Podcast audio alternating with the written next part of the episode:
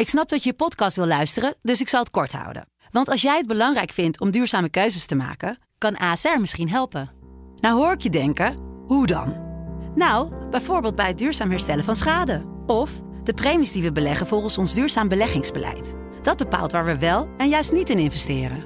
Wil je meer weten over welke duurzame keuzes ASR maakt? Ga dan naar asr.nl/duurzamekeuzes. ASR doet het. Zo, dan kan je nu lekker naar je podcast luisteren.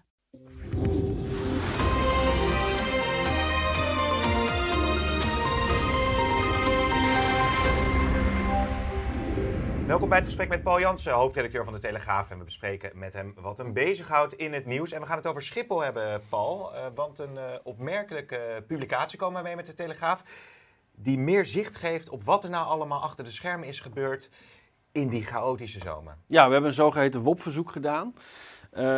Honderden documenten zijn vrijgegeven. En drie verslaggevers hebben daar de voorbije week in zitten spitten. En daar komen toch wel een paar interessante zaken inderdaad naar boven. Allereerst kan je in het algemene beeld zien dat minister Harbers van Infra, die verantwoordelijk is voor zeg maar, de operationele kant van de aansturing van Schiphol vanuit de overheid. Hè, want er zit natuurlijk een raad van bestuur en een raad van commissarissen. Maar die op dat alles toeziet, dat die heel erg met beeldvorming is bezig geweest. Dat blijkt uit allerlei stukken. En het tweede is het ministerie van Financiën, die in de rol van aandeelhouder ook een rol speelt in het Schiphol-drama. Was vooral bezig met wanneer kunnen we weer dividend ontvangen. Hè? Want dividend, zoals je weet, is uitgesteld. Om de situatie op Schiphol ook te verbeteren. Dat begon al met de coronacrisis. En natuurlijk hoort het bij een schatkistbewaarder, bij de rol van de minister van Financiën, om te kijken als aandeelhouder van wat levert het mij op. Maar het is wel opvallend dat in dit jaar, met die grote chaos en die lange rijen, dat cruciale politici in Den Haag bezig waren met wanneer komen de centen weer en hoe sta ik er zelf op. Ja, ondertussen moest Harbers ook voor onze camera zeggen dat het niet anders kon dan dat het aantal vluchten moest worden teruggeschroefd. Als je ziet dat het simpelweg niet past, dat er veel meer passagiers worden verwacht dan afgehandeld kunnen worden op Schiphol. En we hebben alle andere dingen ook bekeken of er nog ergens anders personeel vandaan te halen is. Dan rest niet anders dan dan dit besluit. Omdat je anders gewoon passagiers letterlijk ook een rot begin van de vakantie geeft. En gewoon niet eens meer de garantie kunt geven dat ze het vliegtuig nog kunnen halen. Ja, dat was uiteindelijk de praktijk, hè? Dat er minder vluchten waren, dat mensen niet meer gemakkelijk naar hun vakanties konden of belangrijke zakelijke vluchten konden maken. Klopt, en hij is ook naar Schiphol gegaan zelf. Hè? Er was natuurlijk ook kritiek toen die rijen maar bleven en eigenlijk Den Haag erbij stond en ernaar keek. En naast de Schiphol-leiding, toen nog onder leiding van Dick Benschop. En Harbers dook op een gegeven moment op Schiphol om daar zelf polshoogte te nemen. Had vervolgens helemaal niets te bieden.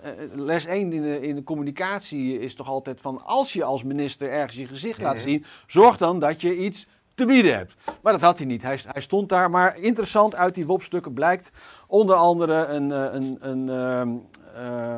een deel van de communicatieafdeling. En daar wordt beschreven dat we hebben het klein gehouden en getimed, niet midden in de crisis, dus van de lange rijen, wel nog in de meivakantie en op een dag die naar verwachting goed zou lopen. Oh ja. Dat is het nieuws. Dan is het nieuws zo weg en kun je er een strik omheen doen en door. Zo legt de communicatieafdeling uit. Nou, en dat geeft nou precies aan wat er mis is met hoe Politiek Den Haag met dit dossier is bezig geweest. Waar een departement, en ook uit die stukken blijkt dat ambtenaren op dat ministerie van Harbers geen idee hadden van wat er precies gaande was op Schiphol. En bovendien wat precies nou wel en niet hun rol was in het aanpakken van die crisis.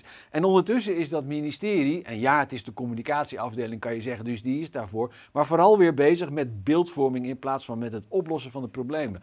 En dat is toch wel kwalijk. Minister Kaag van Financiën, die werd natuurlijk ook vaak gevraagd, omdat de staat groot aandeelhouder is, van hoe moet het nou verder op Schiphol? Gaan jullie ingrijpen? En ze gaf vooral aan dat er alles op alles werd gezet om er weer voor te zorgen dat mensen gewoon zonder lange wachtrijen konden vliegen. Wij zeggen tegen Schiphol, los het op. We zijn wel, collega Harbers en ik, En onze teams dagelijks in gesprek met Schiphol om te kijken hoe het verbetertraject zo snel mogelijk vorm krijgt. Uiteindelijk gaat het erom dat de passagier gaat merken dat de situatie op Schiphol zo snel mogelijk wordt opgelost. Is dat het hele verhaal, Paul? Nou ja, aardig is dat, Kaag hier zegt dat ze hiermee bezig zijn. En ondertussen blijkt uit die vrijgegeven documenten dat haar ambtenaren zeggen tegen Schiphol, ja luister eens even, het financieren van de oplossing, dus van de problemen, mag niet ten koste gaan van toekomstig dividend. En dat is toch wel een hele belangrijke randvoorwaarde die de staat, hè, die de grootaandeelhouders van Schiphol, er zijn nog 3 andere aandeelhouders, gemeente Amsterdam is met bijna 20% een belangrijke aandeelhouder. En vind je niet opvallend stil in dit hele dossier?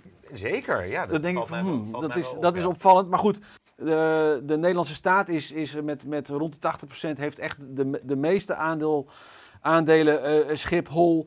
En wat Kaag hier publiekelijk zegt, strookt toch niet echt met wat er achter de schermen wordt gezegd. Ja, er is al een besluit genomen om geen dividend uit te keren dit jaar en komende jaren. Een beetje onduidelijk tot wanneer het dan precies loopt. Maar nogmaals, uit die stukken blijkt natuurlijk wel dat het financieren van de structurele oplossing van de problemen, daarvan zegt het ministerie van Financiën, één ding is allemaal leuk en aardig, maar wij willen in de toekomst wel weer die centen zien. Want dat dividend, dat gaat om serieus geld. Dat ging in het verleden toch al om ruim 100 miljoen alleen al wat naar de staat ging. En ja, als je dat geld in één keer niet meer krijgt, dan heb je een financieel gat.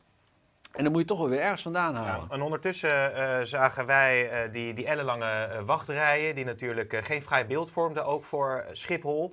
En als journalist had je misschien ook de hele tijd het gevoel van, ja, wordt nou wel echt het maximale gedaan om op korte termijn ervoor te zorgen dat dit probleem verholpen wordt? Wat is dan een beetje de conclusie als je die reconstructie zo in het geheel bekijkt?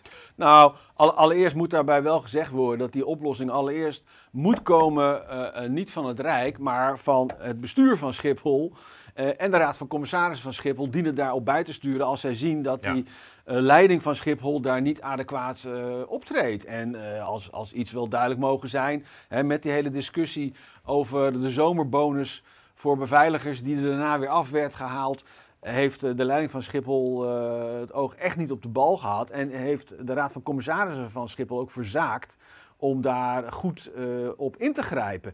En dan komt natuurlijk wel de overheid in beeld als de bedrijfsleiding van Schiphol en de toezichthouders van Schiphol daar niet naar behoren functioneren. En je moet hieraf concluderen dat ook de overheid niet bezig is geweest primair met het oplossen van de problemen, zoals in het filmpje wordt gezegd, maar vooral bezig is geweest met, nogmaals, beeldvorming en wanneer krijg ik mijn geld weer. En dat is een hele zorgelijke constatering en onthulling die deze krant doet op in een jaar waarin Schiphol niet alleen de nationale schande is geworden, maar internationaal het lachertje is gebleken.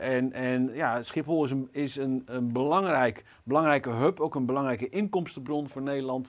Er spelen allerlei andere discussies rond klimaat en de omwonenden en stikstof en noem het allemaal maar op, waarom er minder vluchten zouden moeten komen.